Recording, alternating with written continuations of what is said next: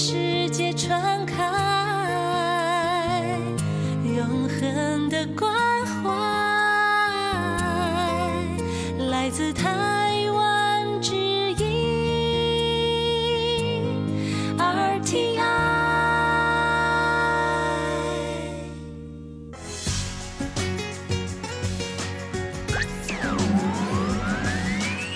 Quý vị đang đón nghe chương trình Việt ngữ Đài RTI truyền thanh từ Đài Loan. Mời các bạn theo dõi tiết mục Cẩm nang sức khỏe do Tố Kim thực hiện. Tiết mục Cẩm nang sức khỏe sẽ cung cấp những thông tin về sức khỏe cho các bạn tham khảo, chăm sóc tốt sức khỏe mình Hello, tôi Kim xin kính chào các bạn. Hoan nghênh các bạn đã đến với chương mục cẩm nang sức khỏe ngày hôm nay. Các bạn thân mến, trong chương mục cẩm nang sức khỏe ngày hôm nay, tôi Kim xin nói về bệnh kiết lỵ và sau đây tôi Kim xin mời các bạn cùng đón nghe nội dung chi tiết của chương mục cẩm nang sức khỏe ngày hôm nay nhé.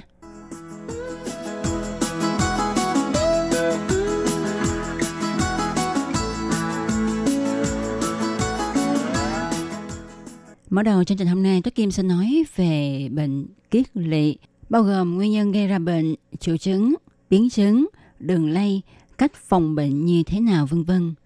Thì kiết lỵ là một tình trạng nhiễm trùng ở ruột già do amit hay là trực trùng Shigella gây ra. Hầu hết nhiễm trùng ở dạng mang mầm bệnh không có triệu chứng. Một số biểu hiện ở tình trạng tiêu chảy nhẹ, kéo dài hoặc trầm trọng hơn là lỵ cấp tính. Về chứng kiết lỵ thì người ta chia nó ra làm hai loại, loại cấp tính và loại mạng tính. Tại sao kiết lỵ lại được chia làm hai loại cấp tính và loại mạng tính? Đó là vì loại cấp tính thì bệnh xảy ra nhanh, cấp thời khi mà cơ thể bị nhiễm trùng loại lỵ trực khuẩn, lỵ amid hoặc là các thể thấp nhiệt, hàng thấp dịch độc của học cổ truyền.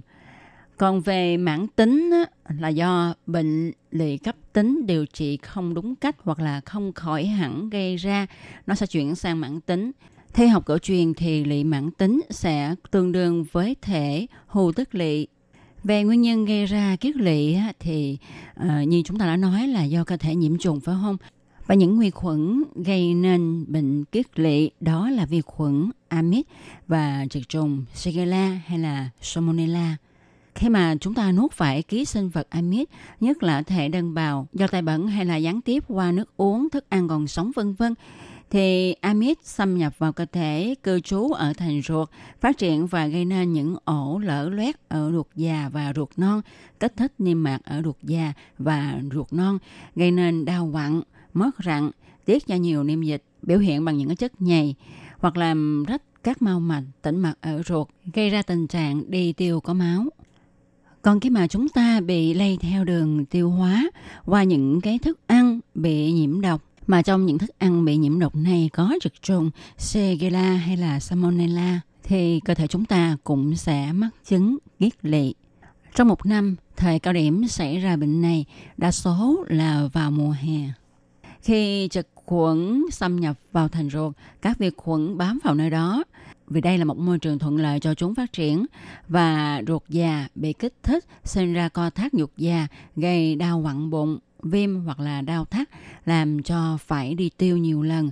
Khi mà đi tiêu thì ta thấy có nhiều chất nhầy ờ, sung huyết hoặc là xuất huyết, làm cho phân có máu hoặc là máu tươi. Nếu trực tràng bị loét thì cơ trơn hậu môn bị co bóp, gây ra mót rặn.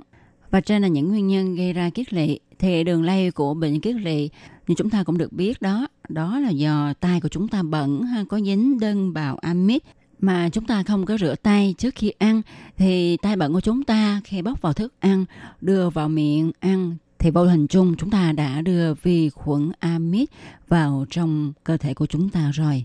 Ngoài ra trong mùa dịch ha thì do thức ăn bị nhiễm khuẩn nè, rồi qua nước uống nè, cái nguồn nước mà chúng ta sử dụng sinh hoạt hàng ngày bị nhiễm vi khuẩn thì đây cũng là những đường lây làm cho nhiều người mắc bệnh cùng một lúc. Đó là những cách lây trực tiếp còn có những cách lây gián tiếp như là khi mà uh, những con vật cưng của chúng ta nuôi ở trong nhà như là chó mèo hoặc là uh, ruồi nhặn thì nó cũng là những cái vật lây trung gian. Tại vì khi mà ruồi nhạn nó bay đậu vào những cái thức ăn hay là những cái phân, chất thải mà người bệnh thải ra, cho những nơi mà ruồi nhặn đậu vào có vi khuẩn, thì những vi khuẩn này sẽ bám vào chân của nó. Rồi khi những con ruồi nhặn này ha, nó bay đến đậu vào những cái thức ăn sạch của chúng ta thì những cái thức ăn này đã bị nhiễm vi khuẩn. Do đó khi mà chúng ta ăn những thức ăn này vào thì đương nhiên là những cái vi khuẩn, những cái amic, lị vân vân nó sẽ có dịp có cơ hội xâm nhập vào cơ thể của chúng ta rồi gây nên bệnh.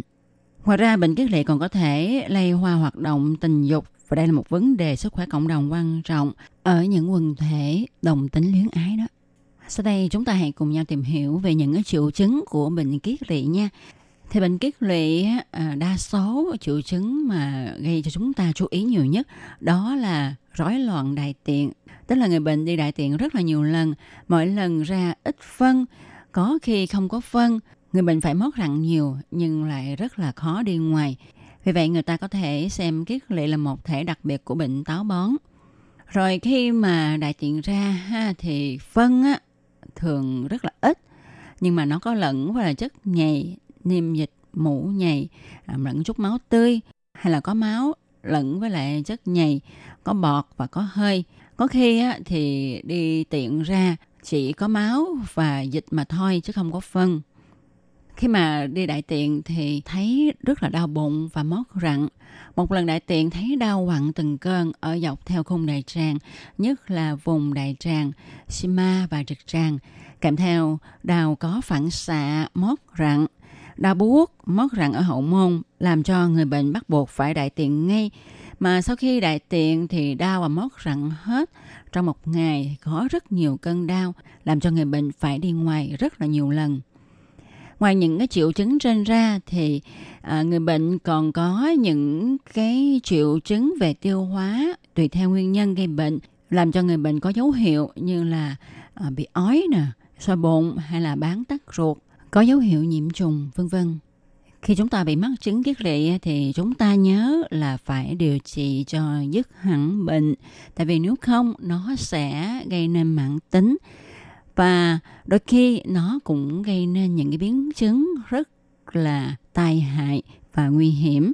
Chẳng hạn như là đối với liệt amid, nếu mà chúng ta không có chữa trị tốt thì bệnh có thể đi qua đường tĩnh mạch hoặc là bạch huyết hoặc là lan truyền sang bên cạnh gây ra viêm gan. Thường thì uh, người bệnh sẽ bị áp xe gan, rồi áp xe phổi, có thể là do áp xe gan tràn vào phổi hoặc là do vi khuẩn di chuyển sang. Rồi nếu như mà chúng ta bị mắc kiết lỵ do trực khuẩn mà không điều trị đúng và tốt dứt hẳn bệnh thì có thể nó sẽ gây ra một số biến chứng như là chảy máu ruột nè, thủng ruột, rồi thấp khớp do lị. Và thấp khớp do lị thì xuất hiện trong cái thời kỳ toàn phát hoặc là đang hồi phục sức khỏe. Rồi liệt nhưng khỏi mà không để lại di chứng thì trường hợp này ờ, cũng rất là hiếm gặp. Lị trực khuẩn còn có thể đi vào mắt gây hội chứng viêm màng tiếp hợp, ống tiết niệu và khớp, viêm ống mắt vân vân. Cho nên á, các bạn nên chú ý không nên xem thường chứng kiết lỵ. À, ờ, khi mà mắc bệnh thì chúng ta phải nhanh chóng điều trị đúng kịp thời kịp lúc đừng để cho nó biến chứng qua những cái bệnh khác nha. Sau khi đã tìm hiểu nguyên nhân, đường lây, triệu chứng rồi biến chứng. Thì sau đây chúng ta hãy cùng nhau tìm hiểu cách phòng ngừa như thế nào ha.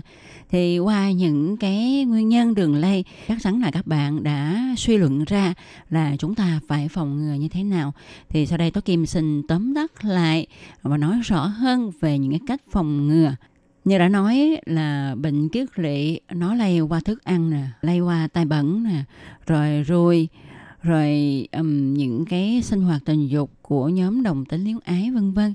Vậy thì trước hết chúng ta phải tìm cách ngăn ngừa những cái đường lây này chứ ha. Trong sinh hoạt thường ngày chúng ta phải tập thói quen rửa tay trước khi ăn và sau khi đi tiểu tiện tránh thói quen đưa tay vào ngậm trong miệng hay là dụi mắt thức ăn thì chúng ta không nên để ở ngoài để cho ruồi nhặn rồi bụi bặm bay vào mà chúng ta phải đậy cho kỹ cho kín hay là để vào tủ lạnh vân vân chúng ta nên ăn chín uống chín Vào những ngày trời nóng nực, khi mà chúng ta rất thèm ăn một ly đá bào hay là uống một ly trà đá, thì chúng ta cũng phải cân nhắc kỹ xem là nước đá đó nó có vệ sinh hay không, nguồn nước tạo ra nước đá có sạch sẽ hay không, có bị nhiễm trùng hay không nhé.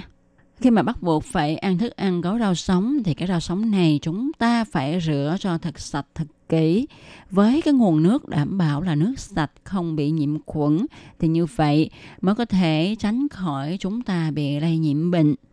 Và khi mà trong nhà của chúng ta có người bị mắc chứng kiết lỵ thì chúng ta càng phải kỹ lưỡng hơn chúng ta phải đưa người bệnh đi điều trị cho khỏi bệnh hẳn và điều trị luôn cả những người lành mang bào nang.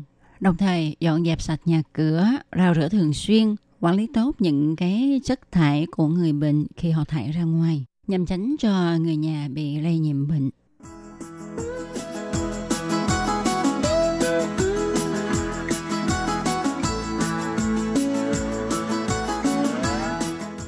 Các bạn thân mến, vừa rồi chúng ta đã tìm hiểu về chứng kiết lỵ, à, nguyên nhân, triệu chứng, à, tai biến và cách phòng ngừa của chứng kiết lỵ rồi ha.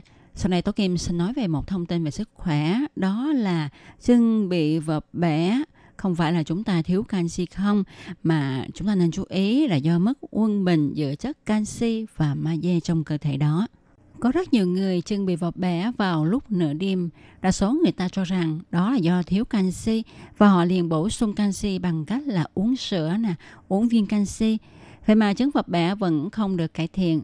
Bác sĩ phát hiện có nhiều người bị vọt bẻ không phải vì thiếu canxi mà là do mất quân bình tỷ lệ giữa canxi và chất magie trong cơ thể gây nên.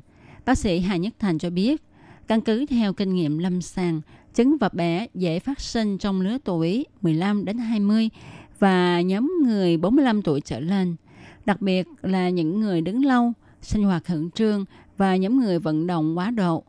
Bác sĩ Thành cho biết, nguyên nhân gây ra vập bẻ có rất nhiều. Ngoài tuần hoàn máu không tốt ra, tỷ lệ chất canxi và magie trong cơ thể cũng gây nên vập bẻ. Lúc này, nếu ta chỉ bổ sung chất canxi mà lơ là với chất magie thì không cải thiện được chứng vật bé. Bác sĩ Thành nói. 钙与镁的比例哈要适当哈，呃，这样子才能够减少抽筋的一个机会。那太多的钙质哈，有的时候对抽筋的。Tỷ lệ giữa hai chất canxi và magie phải thích đáng, có như vậy mới giảm được chứng vật bé. Việc bổ sung quá nhiều canxi không giúp ích gì cho việc làm giảm chứng vật bé. Mỗi ngày chúng ta nên hấp thu lượng canxi và magie với tỷ lệ 2 trên 1, 3 trên 1.